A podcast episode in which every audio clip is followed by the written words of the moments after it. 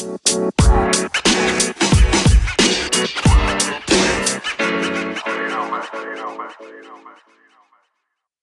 んにちは、ニュースピックスコンテンツクリエイターの平山修一郎です。この放送はソーシャル経済メディアニュースピックスがお届けしています。有料会員向けのオリジナル特集を担当したニュースピックスのエディターたちがコンパクトに SNS を紹介していきます。今日の特集は前回に引き続きトヨタの未来ウーブンシティについてです。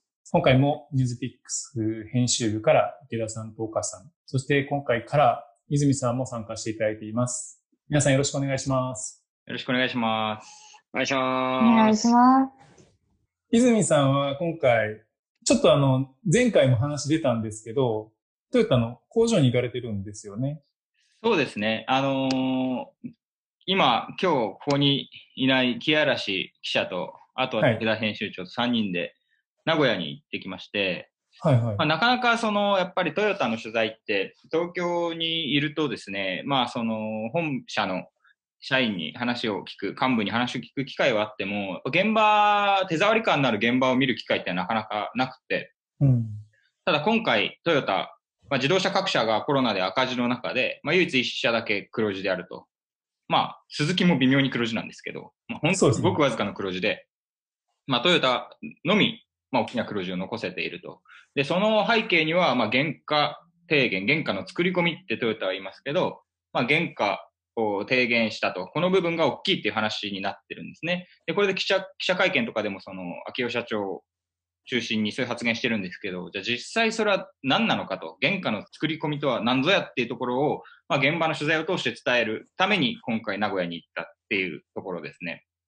はい。で、記事には登場しているんですけど、親父さんですよね。そう、親父さんですね。まあ、あの、こう親父って僕らが呼んでるわけじゃなくて、自分で名乗ってるんですよ。あの、まあ、もちろんその生産現場のえーはい、若い子、行員とかが、あい、もう親しみを込めて、親父って呼んでる部分もあると思うんですけど、なんか、基本こうトヨ、トヨタって、こう、秋代社長がいて、まあ、小林さんっていう右腕が、まあ、番頭って、これも外部のメディアが小林さんを番頭って言ってるわけじゃなくて、こう自ら番頭って言ってるんですね。こういうちょっとまあ変わったところがあって、河合さんも、その、親父っていう肩書きをトヨタから与えられていて、名刺にも親父って書いている、まあ、生産部門のトップの人です。55年間トヨタ一筋で働いてきて、今72歳ですね。で、中学卒業してからもずっとトヨタっていう、えー、本当にトヨタ一筋一筋の、まあ、生産の現場を熟知した人物ですね。この人にインタビューするのと、あとは、まあ、あの、トヨタの本社の近く、まあ、車で30分ぐらいのところにある高岡工場っていうところに取材に行くのが、まあ、今回の、まあ、名古屋取材のメインテーマでした。はい。えっと、そうですね。今回、この記事で一番最初に引っかかったのはやっぱり中卒ってところなんですけど。うん。えっと、か河合さんですね。はい。中卒でトヨタの副社長ですよね。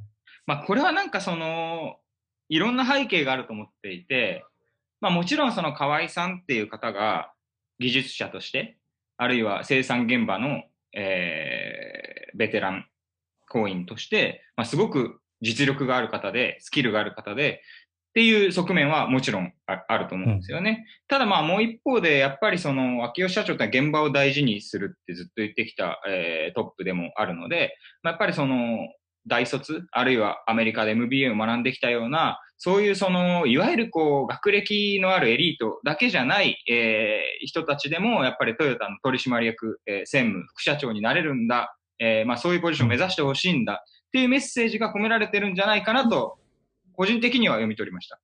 うん。このインタビューの中でも、えっ、ー、と、河合さんもおっしゃられてますよね。なんか、断ったけど、こう言われると、そう、なんか下の子のことを思うと、やらざるを得ないみたいなところですよね。そうですね。なんかその、まあ最初にその専務になってくれって数年前に言われた時も、えー、まあ嫌ですと。30分粘りましたと。まあやっぱりその中卒で専務っていう肩書きは、まあなかなかこう聞かないですし、まあそれは難しいですって話をしたらしいんですけど、生産現場を代表してその肩書きを背負ってくれっていうことを言われたと。まあ、副社長の時も同じような経緯みたいで、うん、やっぱりでもこの話からなんていうか関係性が見えてくるなというか、うん、普通やっぱりこう人事って断るってないと思うんですよね。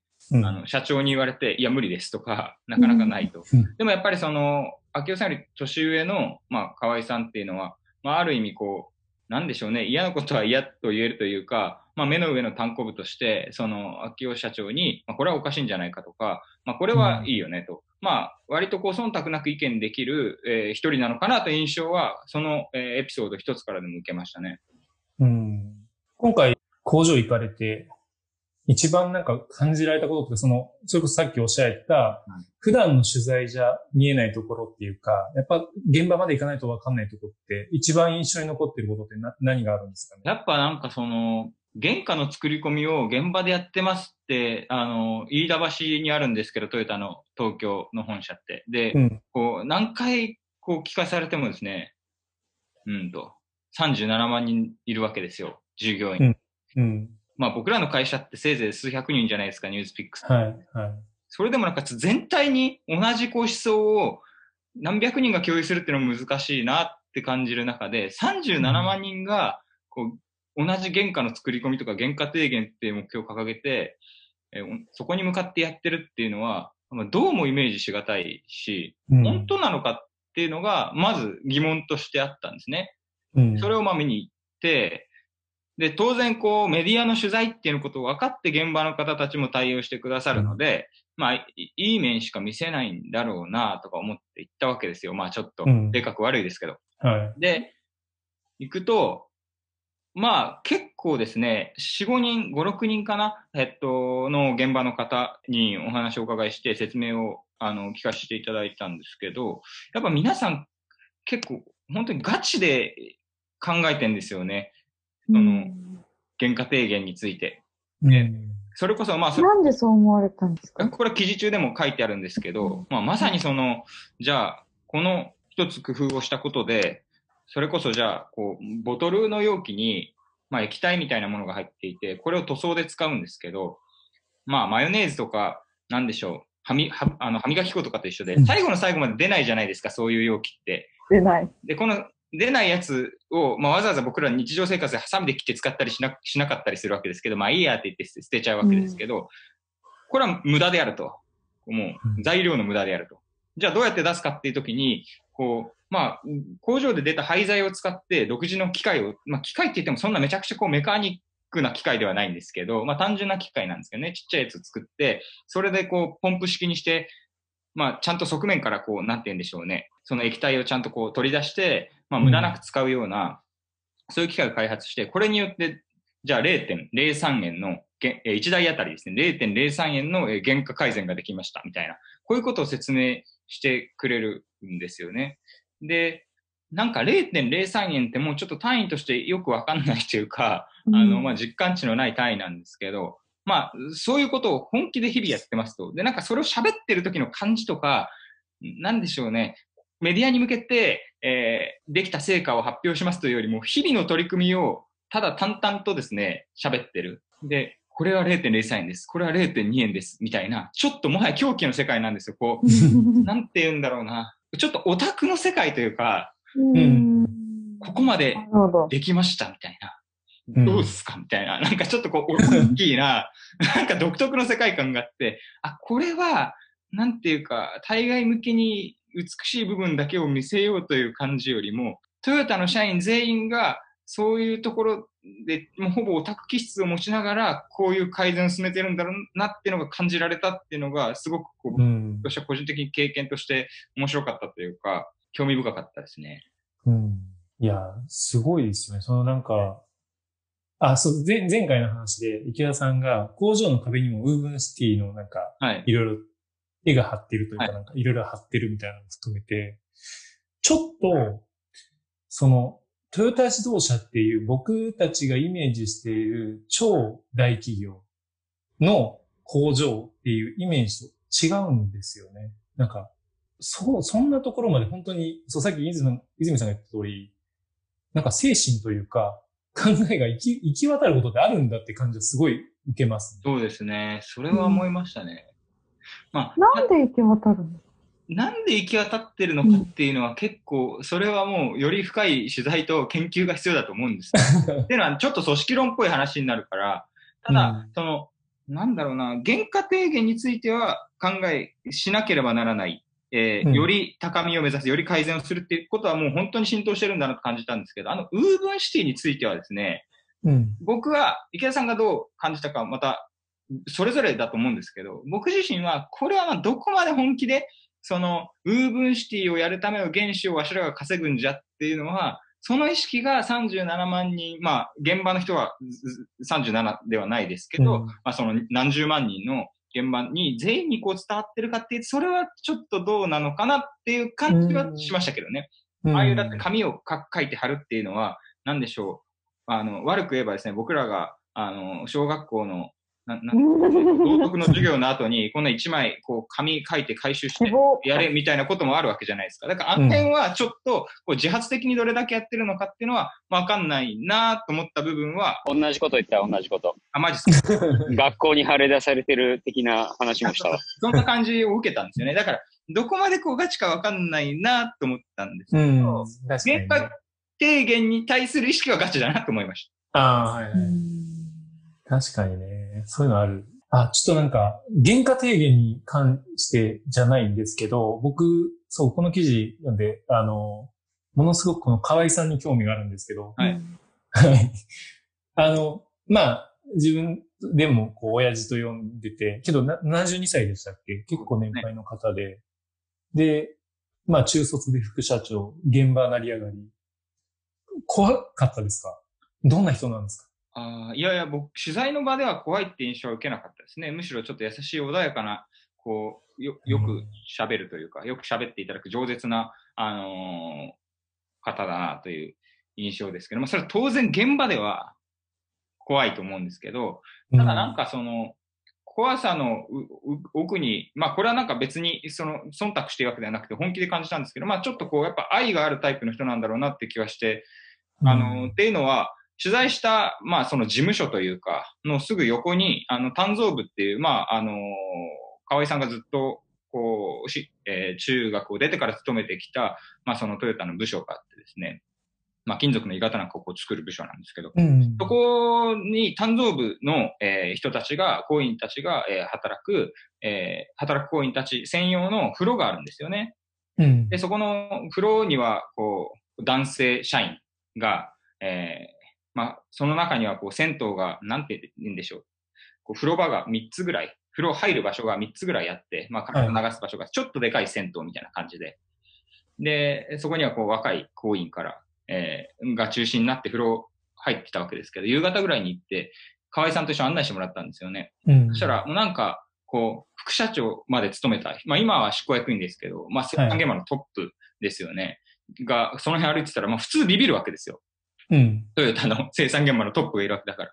みたいな、なるはずなんですけど、普通になんか、あお疲れっす、みたいな、超フランクな 20代の社員が超フランクに接してて、へ普段からーこういう感じなんだろうな。で、なんか川合さん、おっすみたいな、なんていうか、大企業のこう役員と現場のやりとりには感じられなくて、まあ普段からそういう多分コミュニケーションしてるから、そうなるんだろうな。なんかすごくこう関係性のいい部活の顧問と、なんかその部活のこう、なんて言うんでしょうね、部員たちみたいな、そんな雰囲気でしたね。こうえー、じゃあなんかその肩書きの親父はもう嘘じゃないですね。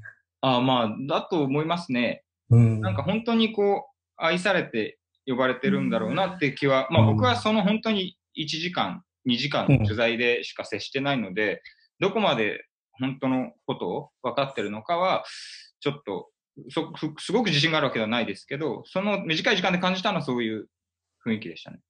まあけど、その時間内でそれを感じ取ることができるってやっぱり何かありますよね。な、なんだかわかるじゃないですか。1時間ぐらいちょっと人といると、まあそれ表面上だけかもしれないけど、ある程度なんかね、滲み出てくるものありますもんね。そうですね。まあでもやっぱりあの、現場の行員の人たちとのやりとりうん。が一番、あやっぱりこう愛されてるんだなって思った瞬間でしたね。なんか定年した時に、あの、定年した時かな？副社長になった時って言ってたかな？に、あの、鍛造部の、鍛造温泉っていうその風呂のロッカーを一つ増やしてもらったとか言って喜んでたんですけど、なんかちょっと可愛いじゃないですか、エピソード。その、一緒に風呂に入る鍛造部の、こう、行為の人たちから一個こう、よ、より多く与えてもらって、まあ、副社長になったから、こう、スーツとかも着るから、ここにかけといてくださいよ、みたいな。へそんな言えないじゃないですか。うん。いや、すごい。その話もいい話ですね。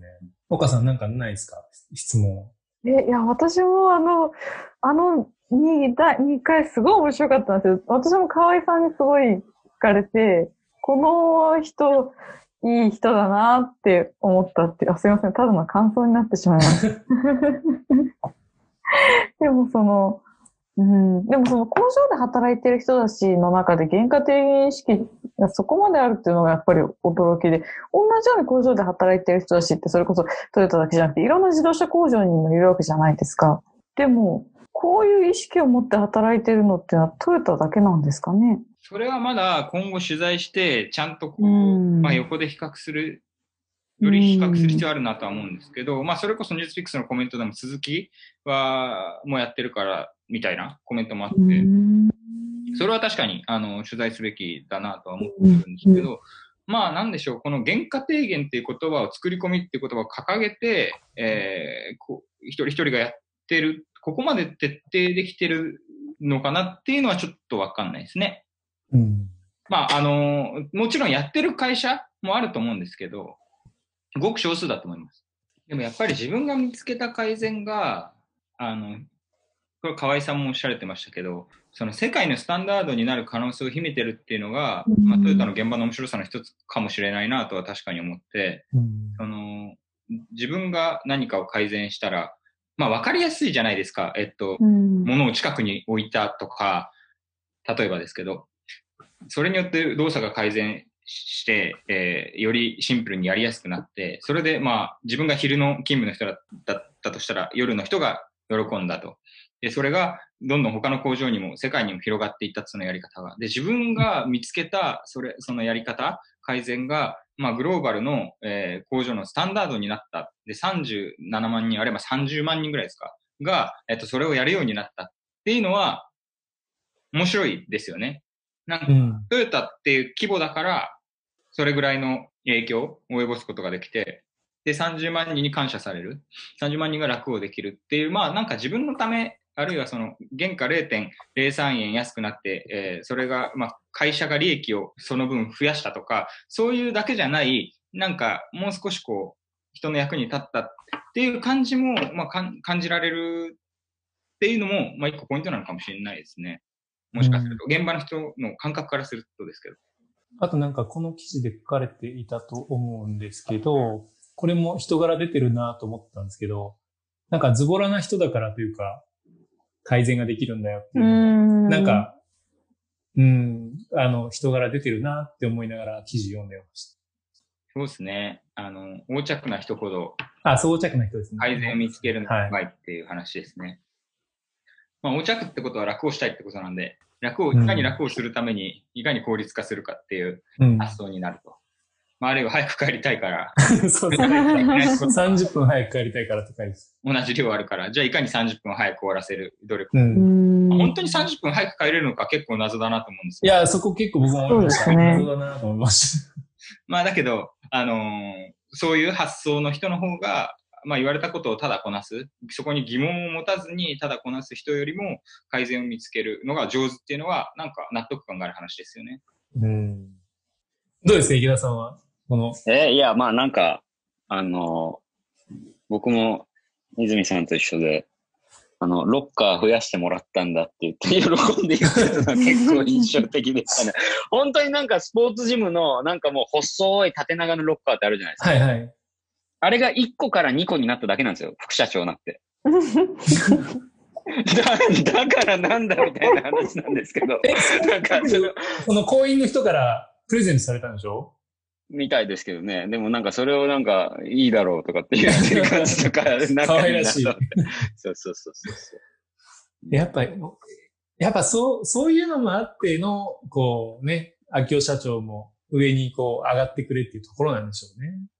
それはあるでしょうね。うん。まあだから、トヨタとしては一番そのなんていうか、えーメディアに知ってほしい人なんでしょうし、うん。まあさっき泉さんも言ってましたけど、あの、ある意味その抜擢、うん。えーであり、まあ一番いい、あの、まあなんていうんですかね、アドバルーン的な、うん。あのーアピールしたいポイントでもあったんでしょうけど、まあ、それを抜きにしても、あのーメディアがやっぱりこういう人がいるんだっていうふうに先に本来気づいてなきゃいけないような、うん。あのーあ、こういう人いるんだっていう面白い人ですよねっていうのが、まあ僕の率直な感想ですかね。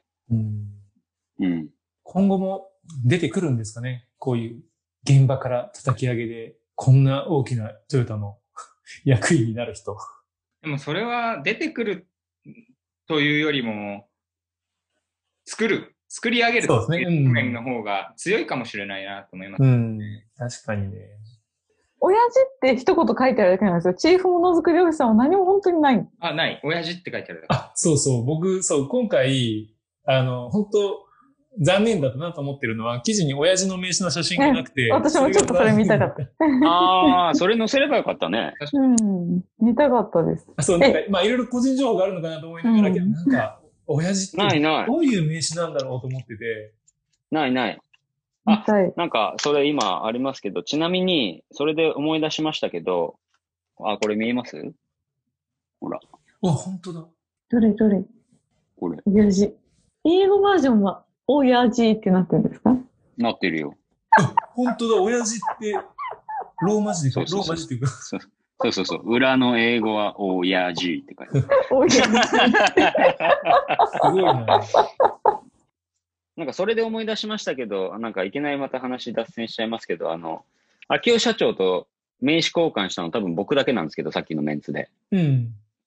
名刺交換したときに、あの、あ、いつもあの、拝見してますって一つ言われましたよ。おー。おーみたいな。ちょっと嬉しいのか怖いのかどっちなんだみたいな。はい、勉強させてもらってますみたいなことをおっしゃってくださいましたけどね。うん、怖いですね。なんかやっぱ結構怖いですね。見てくれてますよね、経営者の方。さっきもしれっと、今日ドン・キホーテの記事出てるんですけど、はいはい。あの、フォローされましたみたいなのあるじゃないですか。はいうんはいはい。で、名前だけなんですけど、なんか見たことある名前だなと思ってタップしたら、パンパシフィックインターナショナルの社長とか書いてあって、いや、そう えドンキの社長じゃんみたいな。えーっと、あれですね。結構なんか、そういうのありますよね、たまにね。そうですねよく、あの、聞きますね。ちょっと名前、こうこういう名刺出さないですけど、あの、い超一流企業の社長が見ているとかっていうのもね、聞きますよ見てね。くださってるんだなってはい。感じられますよね。まあ、記事の内容も、記事の内容もそうですけど、やっぱコメント欄ですよね。うん。うん。やっぱ、こういうトーンのものが出たときに、えっ、と、読者ってどう反応するんだろうっていうのが、やっぱり可視化されているのがニュースピックスの特徴の一つだと思うので、それはやっぱり、あの、不思議な感覚なんじゃないですかね。うん。そうですね。うんなんか記事に対するコメントでありながら自分たちに向けられてるコメントでもありますもんね。そうですね。あれ、もう、もう話足りました、泉さん。え、何ですか？あ、この工場の話ですか？うん。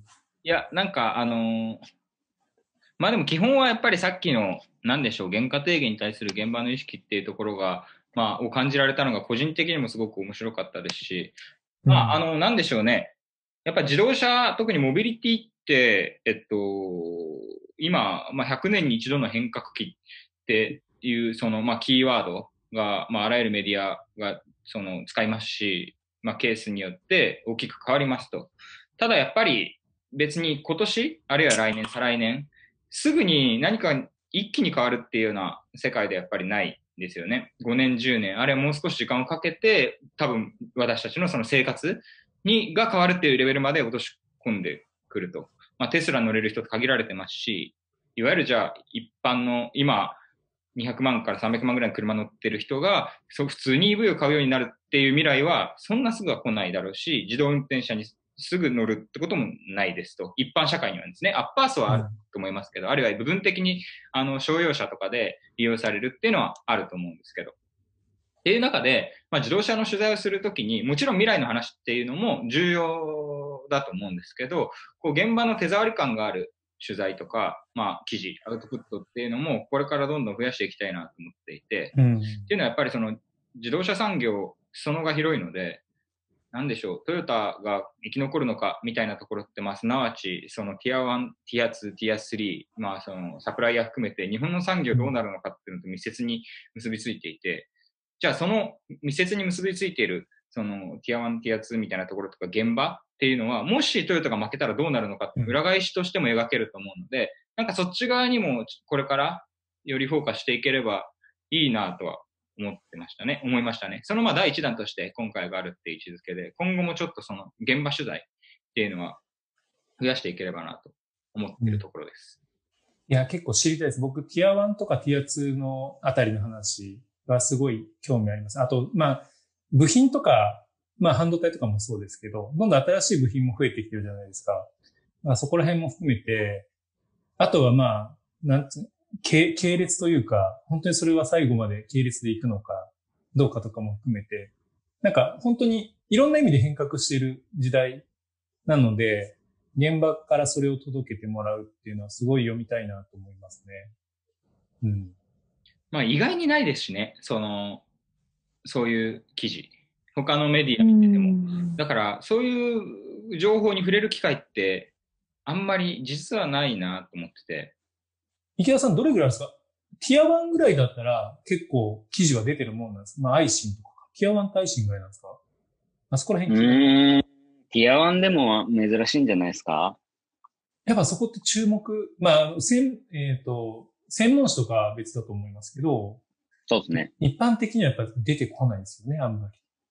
まあ、ティア1ぐらいがギリギリですよね。よっぽどのニュースがないと。まあ、だから、ティア1以降、そのサプライヤーって基本的にその B2B なんで、はいはい。あのーそもそも一般の人にあんまり馴染みがないんですよ。うん。うん。だから、えあのトトヨタ系のティア1って1兆円企業なのに全然その、あの、知名度もなくて、採用とか結構苦戦するんですよね。あ、そうなんですね。そうそうそうそう。1兆円企業なのに。いや、そう、知りたいです。ぜひ、泉さん、お願いします。なんか、あの、そのティア1とかティア2の中でも、やっぱその、そこの経営戦略っていうのは重要ですけど、そこのやっぱ現場の人たちの声が気になるんですよね、一番。っうん。ていうのは、生活かかってるじゃないですか。トヨタに切られましたと。うん。例えば、例えばですようん、切られましたと。そしたらその会社の売り上げじゃあ30%とか40%減しましたと。うんつ。いてはリストラしますみたいな話って、なんかすごいこう現場の作業をする人たちの生活を密接に結びついてて、一番こうシビアな部分だと思うんですよ。で、そういう人たち抱えてるからトヨタもまあドラスティックに、じゃあ俺ら EV しますって言えないわけじゃないですか。うんその点部品点数半分になりますとかいう世界で。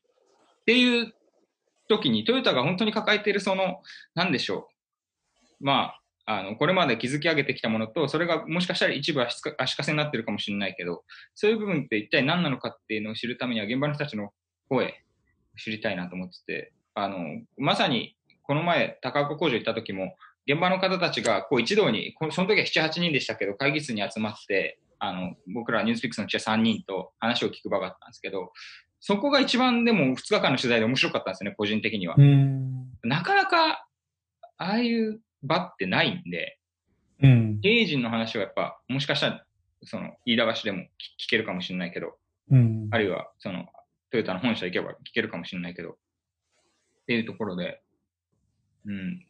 なので、現場の声っていうのは、他のメディアがやらない分っていうのもありますけど、まあ、個人的にも興味があるから、うん。頑張っていきます。はい。はい。よろしくお願いします。初第3回ですけど、今回。そろそろ終わりですけど。え、ななんで皆さん笑顔なんですか？続報に交互期待ということで。そうですね。次、現場取材ね。あえっ、と、次は多分、まあ、動画、動画でなかったら、まあ、池田さんがカメラマンとしてまた行くと思うんですけどそう。ですね。カメラマンがいいかなと思います。はい。そうですね。どうしてもカメラその、その時が一番パフォームしてる気がするんで。はい。じゃあ、あの、そろそろ締めたいんですけど、皆さん一言ずつください。では、えーっと、まあ、カメラマンの池田さんからじゃあ、すみま次はもっといい写真を撮ってお届けしたいと思います。せん。カメラを買い替えます。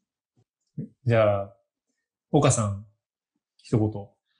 取材へのやる気が出ました。一生懸命頑張ります。これ何の回本当だよ腰を据えて頑張ります。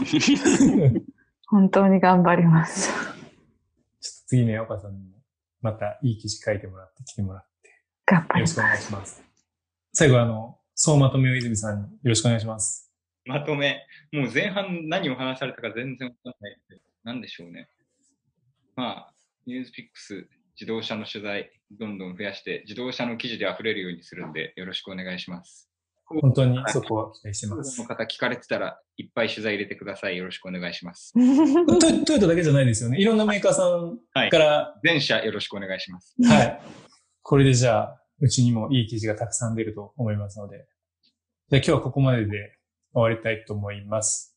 えっ、と、トヨタの未来について今日も話してきました。ニュースピックス編集部から池田さんと泉さんと岡さんに来ていただきました。皆さんありがとうございました。ありがとうございますあ。りがとうございました。ありがとうございました。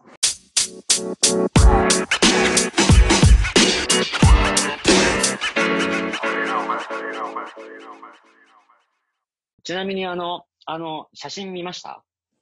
えっと、ほら、原価低減の記事のうん。二次バナーが、はい今。すごいキラキラしてまあれ超した。かっこよかったですよね。あれ僕が撮ったんですけど、あのいやあのね、未来感、あの未来感。あれ別に未来感じゃなくて、実は、あの、蛍光灯なんですよ、バーっと。うん。わかります？はい。ちょっと今見てもう一回出します。塗蛍装、光灯、そう。塗装工程。いや、塗装工程だから明るくしてるだけなんです。あ、そうなの。そうそうそうそう。で、でもここのラインが一番なんかかっこいいと。写真もすごいやっぱ、あの光が。超かっこいいやライですよ、これ。ライティングされてるからかっこいいわけですよ。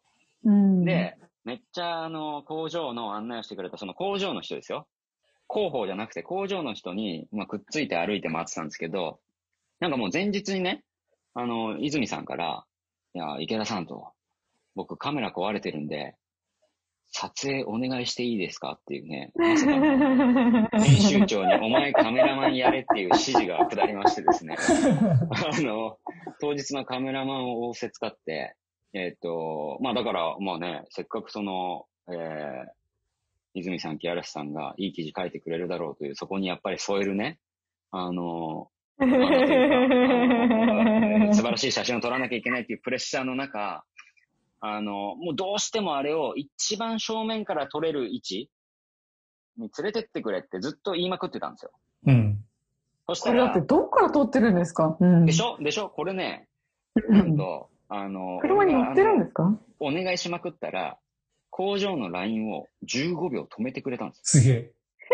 池田さんの生産性落ちましたよ。だって、これで生15秒産性原価低減。そう、そうそう。で、なんかもう、もう、何円ですかこれ？15秒止めたから、なんか広報の人が、えみたいになって、え、池田さんこれ、え、な、な、な、止めてって言ったんですいや、なんか止めてくださるって言うから、とかいや、池田さん、原価低減の取材なのに原価低増してますよ、と。ものすごい損失大きいですよ。15秒とそう。ライン止めたって未聞ですよ、とか言われて。皆さんがもう、これはやばいな。削減しまくちょってるところ問題ですねす。ごいな、いや、こ本当に、あんまれ。り、あんまり、あんまり、あんまりね、これ言っちゃうと、あの、他のメディアさんが真似して、そうですねちもああいう写真撮りたいですとか言ったらまずいんで、いやー、ダメですよ。これは原価低減さダメダメせ、ダメなんです、ダダメメなんです。今日のこの今の話してる中で一番大きな出来事は15秒 LINE 止めたことですよ。うん、いやもうすごい、すごいでかいインタビューです。すごいかもしれない。やめてください。で、あの時、本当に、あ、今いいっすよってパッて、急に言われて、ホワイトバランスとかいじる時間がなくて、うん。もう、白飛びしまくったんですよ、最初。2、3枚。やべえって焦って、ガーッ調整して、最後なんかもう見ずに、なんかもう画面も表示されなくなっちゃって、えー、やばいやばいっつって、もうバシャバシャバシャバシャってもうな何枚も連射して、あ、やばい、ギリギリ大丈夫っつって出出たみたいな。すご